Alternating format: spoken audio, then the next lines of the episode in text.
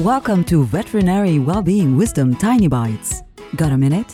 Get a tiny bite of well-being wisdom that'll help you thrive. Here's your host, citizen scientist in neurology, neuroplasticity, and positive psychology, and program director for the Center for Workplace Happiness, Sandy Weaver. Do you wish you had more courage?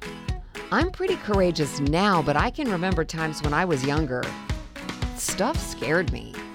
Okay, truth bomb. Stuff still does now and then. The more days you live, the more different experiences you have, the more courage you'll develop. Part of courage is the willingness to try again, the willingness to learn, and the willingness to say you're sorry if your actions hurt someone else. It takes a lot of courage to be authentic, open, and caring.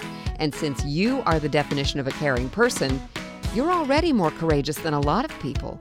When you have courage in the small things, you'll trust that you also have courage in the big, sudden, scary things too. For more well-being wisdom, visit theveterinarianschampion.com. I'm Sandy Weaver.